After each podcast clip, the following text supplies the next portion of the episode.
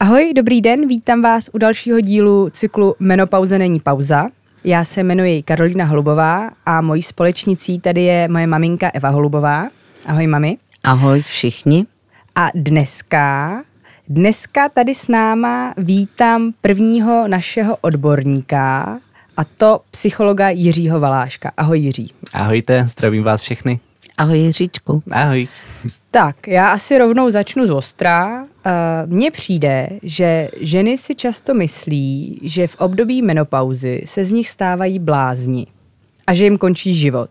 Tak já bych se tě chtěla zeptat, co se děje hormonálně s tou ženou a jak je to spojené s naší psychikou? Mm-hmm, to si začala velmi zostrá, velmi krásně. Ono jde o to, že ta menopauza vlastně znamená konec menstruačního cyklu. To znamená, že ženy ztrácí tu porodu schopnost, nevím, jestli je to slovo, ale že vlastně ztrácí tu fertilitu a tím právě, že se přestane vyrábět ten estrogen. A právě v důsledku toho tam může docházet i ke snížení té sexuální potence. A co si myslím, že tam je jako největším takovým problémem, tak právě uh, ten pocit toho, že něco skončilo. A ono i hromada výzkumů ukazuje, že ta menopauza je vnímaná spíš psychologicky. A třeba byl zajímavý výzkum, kdy porovnávali různé kultury a jaký to má dopad vlastně na ty symptomy té menopauzy a opravdu se to lišilo země od země podle toho, jak ta země říkala, že ta menopauza bude vypadat. A což bylo ještě teda jako zajímavější, tak eh, na podporu toho, že vlastně ta menopauza je hodně psychologická, tak eh, pomocí terapií se dají třeba snížit veškeré ty příznaky toho. Takže uh, Myslíš máme... hormonálních terapií? Ho- hormonální, ale i psychologických terapií. Já se hlásím. Ano. E, potřebuji vysvětlit, co to je slovo fertilita. Plodnost. Plodnost. Děkuji. Pardon. Ne, v pohodě, já se takhle vždycky hlásím, jo. Já jsem tady za ty ženy, co neznáme fertility, ale víme, co to je plodnost. Ano, Pokračujte, právě... mladí lidé. A to Dobře. si myslím, že na té menopauze je takový trošku jako traumatizující pro většinu dám, tak ten pocit, že něco končí, protože obecně, když máme pocit, že nám v životě něco končí, tak je to vnímáno negativně. A máme pocit, že o něco přicházíme a opravdu v tenhle ten moment přicházíte nějakým způsobem o možnost mít znovu děti. Nicméně to se dá vnímat i pozitivně. A to byl třeba že další... není menstruace, takže nemusím řešit Přesně tak. tampony, vložky. Přesně tak a ono třeba v rozvojových zemích byl udělaný výzkum na menopauzu a zjistili, že kde jsou méně dostupný hygienický pomůcky k menstruacím, tak naopak jako tu menopauzu ty lidi Vítaj. vítali, protože už se nemusí starat za prvé o to, aby neotěhotněli a za druhé si nemusí schánět každý měsíc vlastně vložky. Takže zase Jasně. je to vlastně úhel pohledu. O ano, tom je to úhel pohledu. Sklenice poloprázdná. Ano, poloplná. Nebo poloplná. To jedeme furt.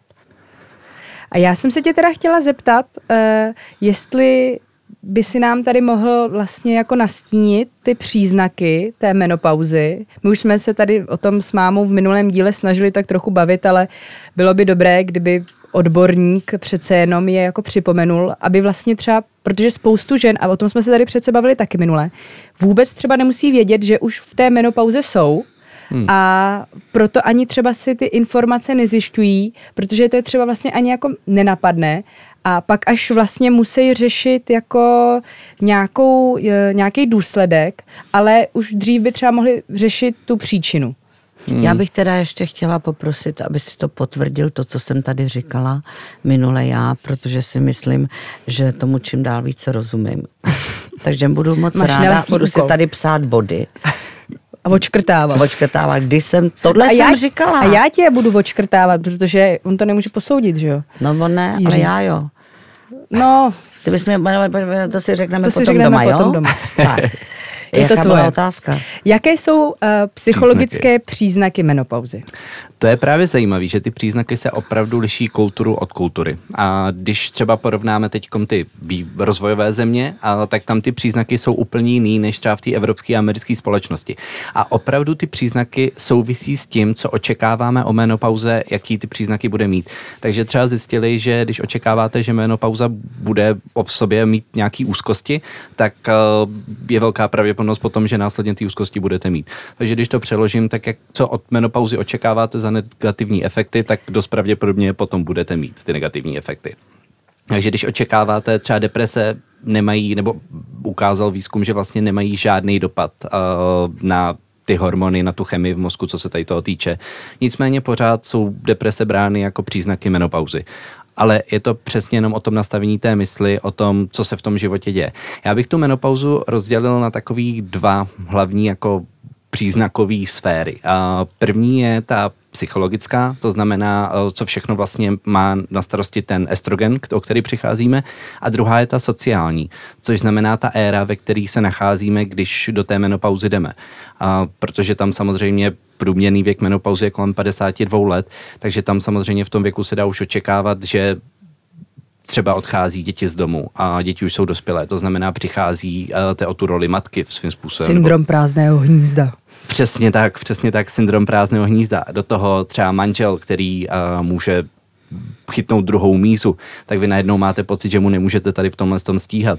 Do toho tam často bývá třeba odchod rodičů. Takže když si představíte tady všechny ty role, tak eh, v období té menopauzy, která je sama o sobě obrovsky složitá, tak se ještě mísí, že o tady ty role přicházíte. Já si totiž myslím, že eh, žena, která přijde o manžela, tak často uh, jakoby sama sebe bere ne jako, že, že on to byl nevěrník a hajzlík a, a dobře mu tak, ale že to je moje chyba a bojím se jít do společnosti, protože být single u vaší mladé generace asi ještě, nebo už ne, ale u nás to bylo jako, že jsem nechtěná. Ale ono vlastně ta samota, ta samota nese zase, zase tu poloplnou sklenici, protože ta samota může být i svoboda. A já najednou se nemusím přizpůsobovat tomu manželovi. My často ženy děláme takový, já bych taky jela na hory, ale on to Jarda nemá rád. Jo, a, ale vlastně jsme pišní na to, že nemůžeme jet na hory, protože máme Jardu, který to nemá prostě rád. Vlastně někdy jsme otrokyně těch mužů dobrovolně. Vlastně stavíme se uh, do role uh, toho, v angličtině bych použila slovo victim. Oběti. Do té obě, do role oběti. Viktimizace. Viktimizace, to je no. fenomén v psychologii. Takže vlastně možná opravdu, uh, tř, protože zase já jsem tady za, ty, za to mládí, za ty, za ty mladé holky, nás to čeká teprve, tak uh, je tohle to třeba něco, co si můžeš vybudovat jako do budoucna, tohleto nastavení, jak to vlastně budeš brát? když budeš mít ty informace, tak hmm. uh, jestli, když už my teď se o tom budeme učit, nebo vzdělávat, potažmo si to zjišťovat, ty informace, tak uh, jestli už teď, když já začnu pracovat na tom, abych v této době měla pohodovou menopauzu za nějakých třeba 20-30 let, jestli to takhle může fungovat. Je to určitě o tom nastavení té mysli. Už to, že se spolu o tom bavíte, je první krok, protože hromada hmm. matek to hmm. ani se svýma dětma neprobírá a buď třeba, že nemají tu příležitost, nebo celkově si myslím ještě v našich končinách, že je to hodně taburizované, cokoliv se týče vlastně ženství, plodnosti a všeho toho. Ale je to přirozené, je to součástí nějakého přírodního cyklu. Takže určitě už jenom to, že se spolu bavíte, máte otevřenou diskuzi, ti dává pocit, že je to něco přirozeného, že je to něco, co se stane a čemu se nejde vyhnout, ale je to prostě součástí života, stejně jako že každý měsíc vlastně člověk, ženy menstruují. Takže si myslím, že tady tohle je dobrým předpokladem k tomu, abys měla daleko menší ty příznaky. A ono třeba častý příznak jsou návaly. A ty zjistili, že jsou taky jako naprosto kulturní, že třeba v Japonsku návaly vůbec nejsou asociovaný s menopauzou. A když to v Evropě a v Americe třeba návaly jsou jako jedny z nejhlavnějších, co uvádí jako hmm. příznaky. A je to právě opět o tom nastavení té společnosti, té kultury a té mysli, co od toho hmm. očekává, tak to se i bohužel stane potom. A já jsem se teda chtěla ještě zeptat, když se tady o tom bavíme takhle konkrétně, na hormony a teda tu chemii, uh, která probíhá v tom těle, tak co vlastně přesně dělá ten estrogen v našem těle? A proč je problém, že o něj teda v rámci té menopauzy přicházíme? Tak ono, uh, když to povím jako pohádku, tak to tělo si řekne, že už není potřeba mít děti, a tak už není potřeba menstruovat, tak už není potřeba všechno, k čemu tam dochází, k vyplavování těch vajíček a tady tohle.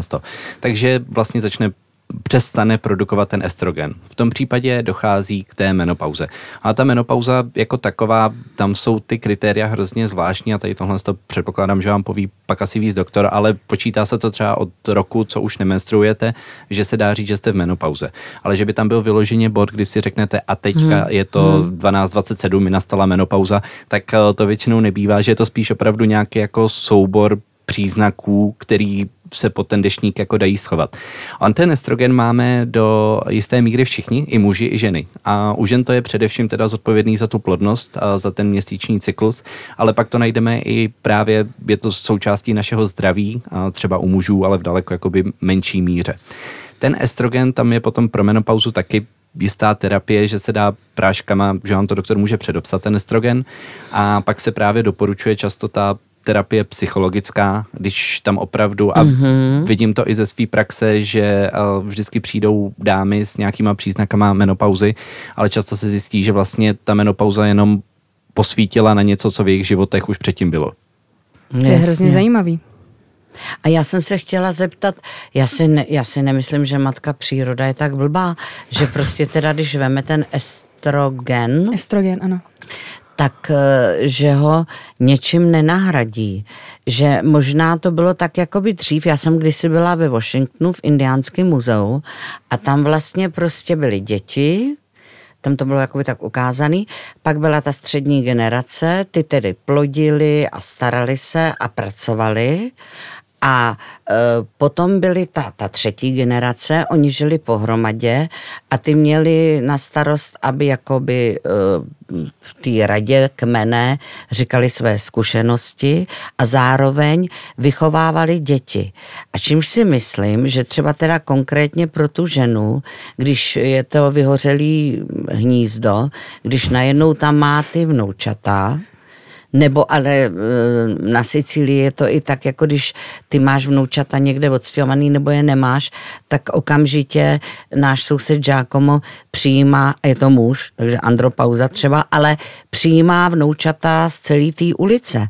Že prostě asi, to jenom tak jako mě napadá, že vlastně ta třetí generace je nějak vázaná na tu první generaci, že to takhle vlastně bylo v prvobytně pospolné společnosti a mají to takhle právě ty indiánský kmeny, kdežto u nás ne, tam je najednou to úplný, úplný prázdno. To je pravda. Je pravda, že v Americe vidím tady ten systém, že se docela pořád drží, že i ten vlastně školský systém a všechno, dám příklad, že třeba mateřská je tam jenom tři měsíce a pak se vrací do práce maminky a prarodiče přebírají tu zodpovědnost, že se starají právě o ty praděti, tak si myslím, že tam je tenhle ten systém tak nastavený. Na druhou stranu nevím, jestli to není trošku takový kukačí syndrom, že se snažíme nahradit tu prázdnotu toho, že nám odešly děti tím, že budeme mít teďka ty vnoučata a že chceme zaplnit těma vnoučatama nějaký to prázdný místo. No, No, já Co si o tom te... myslíš, mami? No, já Nějaké tlaky? No, já si o tom myslím to, že to je kravina, protože uh, často se stává, že my prarodiče máme vlastně mnohem silnější vztah nakonec k těm vnoučatům. Eh, myslím si, že u mě to tak úplně nebude, že to je, bude 50-50, protože já jsem chtěla mít děti už někdy od jedenácti. Vždycky, když někdo měl dítě, tak jsem přišla, můžu vám vozit a uh, vlastně jsem soudila muže podle toho, jaký by byl otec. Ale uh, myslím si, že, že třeba mojí mámy, děda byl na ní strašně tvrdý. Sedlák, tvrdý na svoje děti.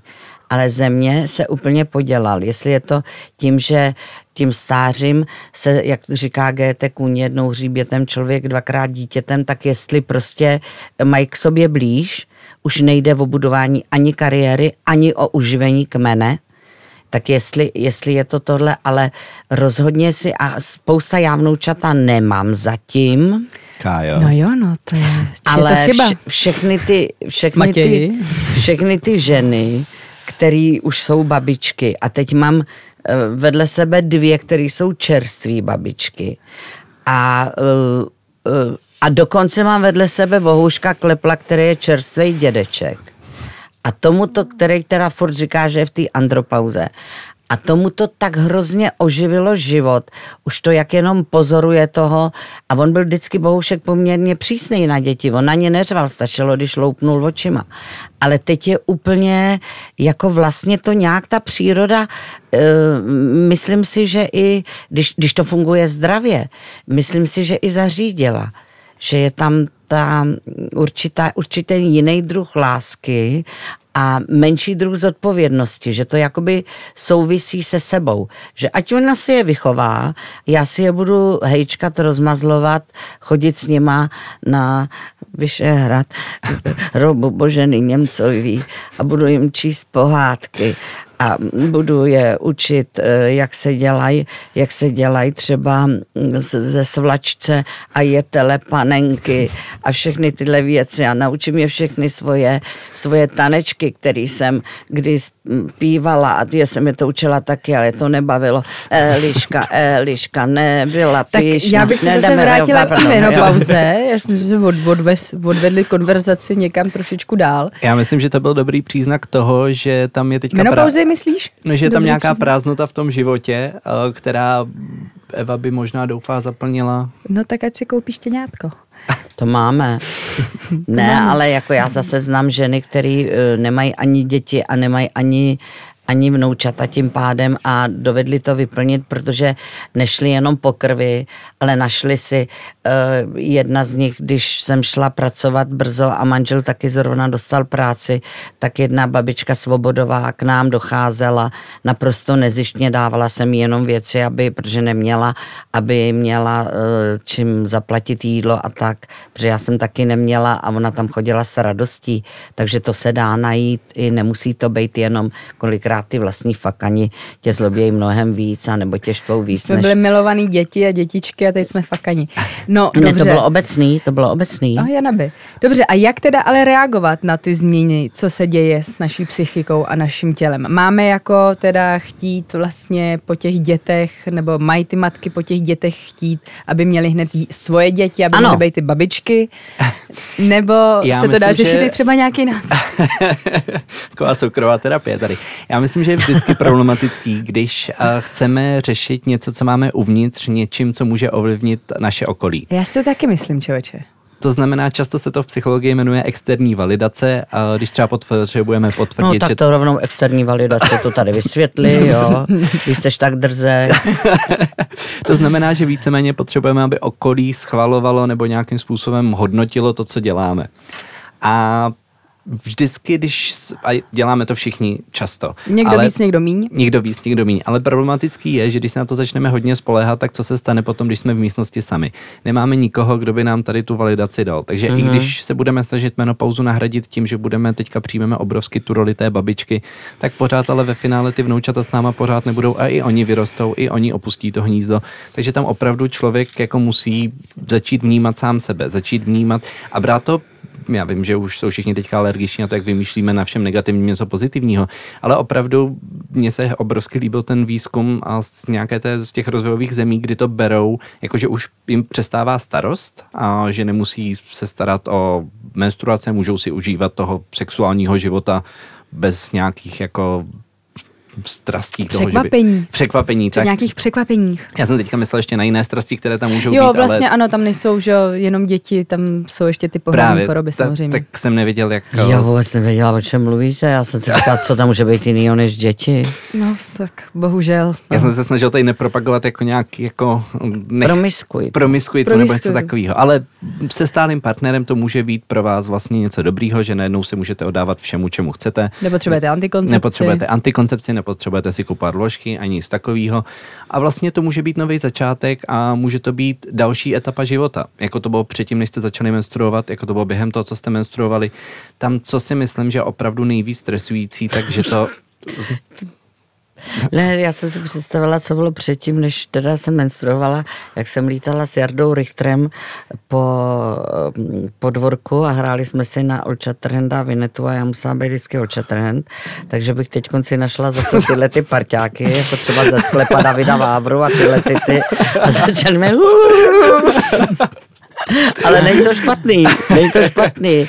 Jako nemyslím úplně regresovat do té fáze, kdy jsme byli děti, ale... Piš regresovat, piš to. Re, eh, vracet se zpátky, pardon. Uh, ale nějakým způsobem se vyvíjet kopředu a opravdu vzít si, co nám ten život nyní nabízí. Člověk uh, taky tady často v té Takže to vlastně menopauza je skvělá příležitost pro nějaký vlastně jako seberozlo, seberozvoj, pro nějakou mm-hmm. sebereflexi a je to čas, který my můžeme nepokrytě strávit sami se sebou a, a sami na sobě vlastně. Přesně tak, Te, přesně jako, tak. Takže ve výsledku je to dobrá věc. Já bych to taky tak vnímal. Ona ta společnost pořád říká, že je to něco negativního a co jsem chtěl říct, děkuji, už jsem Evi, jak ty, taky se vracím na začátek hodinu zpátky, eh, že tam asi nejvíc stresující na tom je to, že nám něco končí. A všechno, co nám končí, tak je pro nás vlastně obrovským stresorem, protože my nevíme, co bude dál, nevíme, jestli něco začne. Nicméně je to stejně přirozené přirozená součást života, jako je všechno ostatní, jako máme emoce, jako se s naším tělem dějou vše možné věci, tak i ta menopauza je naprosto přirozenou součástí. A vlastně, když schrnu to, co jsem říkal na začátku, jenom společnost nám dává nějaké negativní pocity a to kulturní vnímání je ten důvod, proč tak špatně vnímáme. A proč si myslíš teda, že to je takový tabu? Jako proč máme s tím ženy problém, o, to, o tom hovořit, s tím se vyrovnávat. Proč ženy vlastně, to je takový jako soubor otázek a ty si z toho vyber, co budeš chtít, jako na co budeš chtít, co budeš vědět, tak to nám řekni. Eh, proč mají ženy takový problém stárnout? Teď vlastně jeden z těch důvodů, proč ta menopauza, si myslím já, tak já si možná odpovím sama. Jeden z těch důvodů, proč, ta, proč ta menopauza je vlastně tak taková jako démonická záležitost, je to, že ženy se bojí stárnout a mají pocit, že když přichází o tu menstruaci a o tu fertilitu, to už jsme se dámy vysvětlili a, a pánové, co to Řekla znamená. To dobře, fertilita, plodnost, plo, tu plod, plodnost. tu plodnost. Pro ženy mé generace plodnost. Tak eh, vlastně mají, začínají mít pocit, že přichází o nějaké své ženství. A tohle to všechno je, já teďka budu znít jako extrémní feminista, ale tak jsem hrdý feminista, uh, má za to objektivizace a sexualizace žen, k čemuž dochází právě v té západní kultuře. A vlastně ty výzkumy to i potvrzují, proč ta menopauza je vnímaná úplně jinak v těch západních kulturách a v těch třeba rozvojových zemích v porovnání. No tohle mi vysvětli. Objektivizace já jsem, a sexualizace, to musíš jako. Já jsem chtěl jako... varovat, že použiju dvě slova, ale dostanu se k ním. Objektivizace víceméně to, že ženy bereme jako nějaké objekty. A bylo to bohužel tak od nedávna, teďka se to od pradávna, ne od nedávna, teď se to uh, naštěstí začíná trošku měnit, ale dřív žena byla především vnímaná jako objekt nějaké sexuální, sexuální, objekt. sexuální touhy. A nebo nejenom té sexuální, ale i byl to nějaký nástroj pro plození dětí, pro starání se o domácnost. No právě, já ti dám sexuální touha. To je praní, zašívání no. ponožek, všechno tohle, kam jsem si dal brejle. No jo? ale byl to takový jako pomocník nástroj, nebylo to plnohodnotným členem nebo plnohodnotnou domácnosti. osobou domácnosti. A většinou to byl ten muž, který volil, který rozhodoval o tom světě, který prostě všechno řídil. A ta žena byla tam jako taková ta podpora, ta asistence. A tady z toho se vyvinul Výplň. termín objektivizace, že a ono to do dneška vidíme na hromadě reklam kolem nás, když se podíváme, tak je to... Modní magazíny, modní magazíny. Kampaně. Je to všechno založené na sexualitě a na vnímání toho ženy jenom jako tak nějaký Andy Warhol prostředek. že jo, říkal, že přece sex prodává. To je jako nej, jeden z nejslavnějších jako citátů a vůbec jako jedna z nejslavnějších a nejstra, nejstarších marketingových jako strategií je, můžeš třeba, může to být uh, paradoxně i na vlastně uh, přípravky nebo produkty, které vůbec jako nesouvisí s tou ženou, ale já třeba častokrát, třeba když řídím, tak vidím velké billboardy, je to třeba reklama na dveře, ale vedle toho stojí jako polonahá modelka. A to je přesně příklad objektivizace tady tohle. Takže ty ženy mají pocit, že co je nejvíc vystihuje, co je definuje, tak je právě ta jejich krása, to mládí, ta přitažlivost. A najednou oni mají pocit, že o to přišli protože už najednou nebudou, a i to evoluční hledisko samozřejmě tam hraje nějakou roli, že ženy si myslí, že jejich největší roli je být matky. Ale vidíme to dneska, je třeba populární hnutí antinatalismus, já se prom, promiň, že používám tolik termínů. Ne, ne, ne, když je vysvětlíš, tak pořádku. Ale uh, to je třeba hnutí, že opravdu jako nechtí lidi mít děti a že se dobrovolně rozhodují nemít děti a, a že to je v pořádku, a je to v pořádku dobrovolně rozhodnout. A už je to právě na rozhodnutí toho člověka, aby si vybral, jaký životní styl on chce sám, a ne, že to diktuje ta společnost. A právě proto si myslím, že ta menopauza je i tak tragicky brána, kor v té západní společnosti, kde ta žena opravdu je nějakým symbolem toho mateřství a těch domácích prací a všeho tady toho, pro co by měla ona sloužit. A ona prostě vlastně tím pádem ztrácí smysl života. Přesně tak. Přesně tak. No Což tak není pravda samozřejmě. Jak z toho ven? Někdo? Někdo se hlásí? Někdo se hlásí? ne, ne, ne, ne, ne, já chci odborně teď. Tam určitě za prvé může být nějaká ta estrogenová terapie, která doplní ten estrogen, ale myslím si, že ty psychologické příznaky to nějakým způsobem neovlivní. Ty prostě už máme zažité v hlavě od té doby, co se dozvídáme o menopauze, tak sbíráme informace, co to menopauza je. Stačí nám, že někdo řekne menopauza, někdo se špatně zatváří a my už najednou začínáme si vyvíjet negativní názor, začínáme mít předsudky, začínáme být předpojatí vůči tomu všemu. A tady tohle si vyvíjíme celý život. Nicméně je úžasné na našem mozku, že má velkou schopnost se učit, takže my se můžeme začít učit i, že to není nic negativního, že to vlastně může přinášet i pozitivní věci, což si myslím, že tady docela i krásně hlásáme. A samozřejmě, pokud to přijde do nějakých extrémů, že ty úzkosti nebo deprese nebo něco podobného, nebo i z nějakých preventivních důvodů začnou zasahovat do toho normálního fungování, tak není od věci vyhledat psychologa, odborníka, který s vámi může projít hromadu těch věcí. Ale co jsem taky z vlastní praxe můžu říct, pozoroval, že velká část dám eh, přičítá menopauze hromadu příznaků, které vlastně vůbec nejsou s menopauzou spojené. Jako například? Jako například, eh, že začne štvát manžel, že, že mají problém s dětma mm-hmm. a podobně a říkejte asi menopauzou, že to najednou tak vidím. Ono zkráceně to nemusí být menopauzou, ale tím, že jste dospěli do věku, kdy najednou máte zpětnou vazbu a nějakou tu reflexi. No a ty děti nejsou takový, jaký jsem si představovala, když jaký jsem jsi je pořídila, Když prostě, ne, ale to se, to Dávno se stává, tak. To se stává, že třeba, uh, a to se mi stává, hodně jsem se s tím setkala, je to zvláštní, v doktorských rodinách, kdy třeba nutili byl dědeček, doktor a možná pradědeček a ten první byl ranhojič a nevím, všichni pocházeli od tety nebo Libuše, nebo ta ne, ta věštěla, ale kazy jedna z nich dělala ty lektvary a tak. No a najednou donutili toho posledního, ještě navíc chtěli, aby to byl ten prvorozený, aby prostě Rudolf Pudolf, furt se neslo, tam měl to mudr a potom jakoby by, by on to nechtěl dělat a ta žena často, ten otec se na něj urazil a ta žena to nesla bolestivě, jakože ho k tomu nevychovala, nebo že ne, nebyla taková dobrá, aby, mu, aby ho k tomu přemluvila. Aby to dítě správně zmanipulovala. Nezmanipulovala. aby, aby dělalo doktora. Jo, ale ty jsi tady mluvil o e, psychoterapii a mě by zajímalo, jak ta psychoterapie probíhá. Jestli je to jenom já a, a psycholog, nebo jestli jsou i třeba nějaký hromadný psychoterapie, protože já si myslím, že pakliže by se ty ženy um, rozhodly k té hromadný, takže vlastně nahradí se tam ještě něco, co ten jeden psycholog, psycholožka, to je jedno, nemůžou nahradit, protože by najednou zjistili, že jsou v té skupině, že mají že to je ty, kolektivní problém. Že, mají, že to je kolektivní Nebo problém, problém, že nejsou sami jenom jakoby nějak, nějak eh, postižený, že nejsou ty blázni, mohli by se i spolu nějak dál jakoby eh, přátelit, chodit prostě na, na vycházky, na vejlety, a uh, já, já třeba musím říct, že já mám hrozně ráda společnost žen,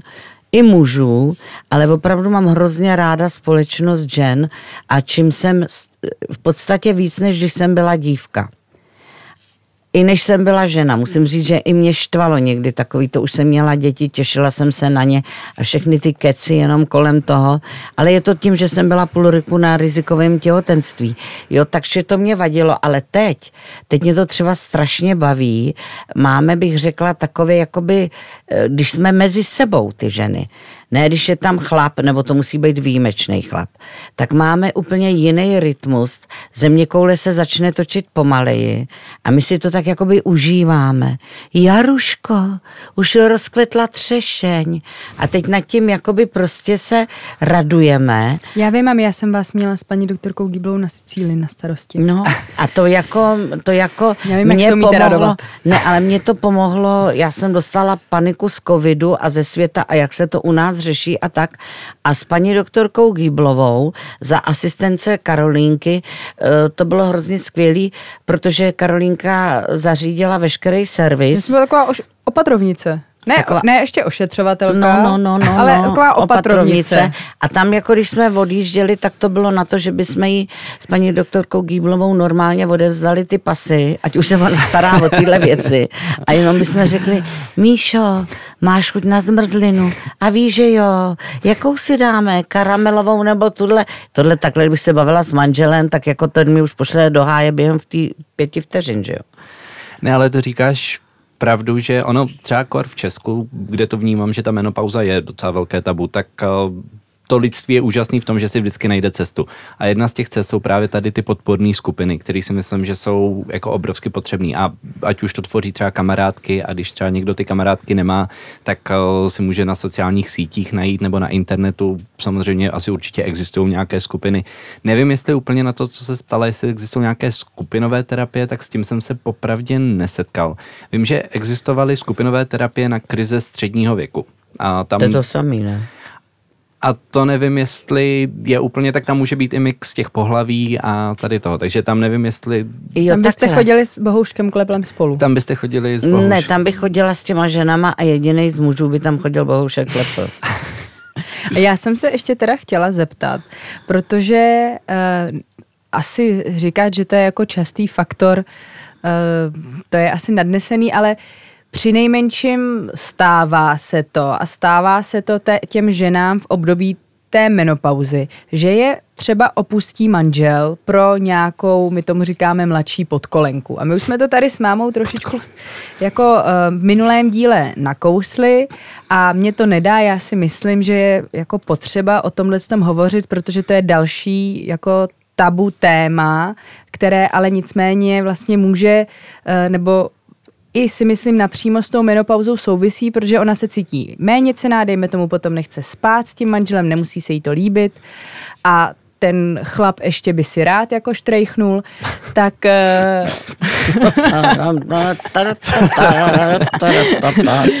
tak eh, prostě vlastně ona má pocit, že eh, třeba když byla v domácnosti, ty děti už odešly, že je taková jako nevyužitá, opuštěná, nenaplněná a teď ještě ode, od, odejde ten manžel, tak co, co s tím, co s tímhle s tím? To je náročná situace, protože člověk hodně ztrácí ty role. Tam si potom myslím, že záleží, jak silně je člověk ukotvený sám v sobě a v tom, že věří sám sobě, jak sám sebe zná a jak sám sebe i přijímá. Protože ono všechny, to je přesně to, jak jsme se bavili o té externí validaci, tak přesně tady tohle to jsou všechno role, které utváří někdo jiný. A nejsou to role, které bychom si my utvářeli sami na sebe. A to se právě může stát, že nás takhle všichni opustí a najednou zbydeme sami. A když budeme jenom založení na tady těch rolích, které jsou kolem nás, tak samozřejmě budeme mít pocit, že nejsme nikdo. No jenže tam je to chyba, rozumíš? On tě neopouští žádný bajaja. Opouští tě ležák, který proležel tu pohovku, kterou jste si spolu pořídili. Tak prostě táhni, když to tu mladou bude bavit, tak tam chvilku vrkej, ono tě to taky dožene. A já si najdu nějakou partu prostě prýma ženských, anebo i prýma chlapů, nebo prostě i prýma lidí a hotovo a budu si ten svět užívat s nima. A já vám říkám, holky, na menopauzu se pojďte těšit. Zbavíme se prostě těch tyranů, pryč z tyrany a zráci všemi. Jo, opravdu. A pojďte a uděláme si ji hezkou. O to jde prostě. Amen. Ale je to pravda a chtěl bych ještě říct, že my tady vždycky jako bereme jako fakt, že ta žena už si, když ji ten manžel opustí, nemůže nikoho najít, ale to vůbec není Přesně pravda. tak, holky, že jste v nejlepších letech. Tady ten proleženina Zkušený. ji opustí, tak eh, Přesně. ona si může najít někoho, kdo ji třeba konečně ocení. Jako, jako. Rozumíš, tam jde o to jenom, a taky nemusíš hledat jenom v Čechách, jako plná planeta je chlapů, s kterýma prostě najednou eh, budu šťastná. Takže já se přihlášuju teď na angličtinu. Naučím Počkej, se ty máš- trošku ty máš tatínka jidiš. doma ještě Dobrý, pořád. dobrý, ale abych nebyla zaskočená. Jasně, A ano. kdyby To je náhodou, kdyby náhodou, tak tátu vezmu sebou. On nikomu překážet nebude, to je hodný člověk. To je pravda. No, tak já jenom snad za tu naší generaci bych řekla, vidíte holky, tak tady jste to slyšeli.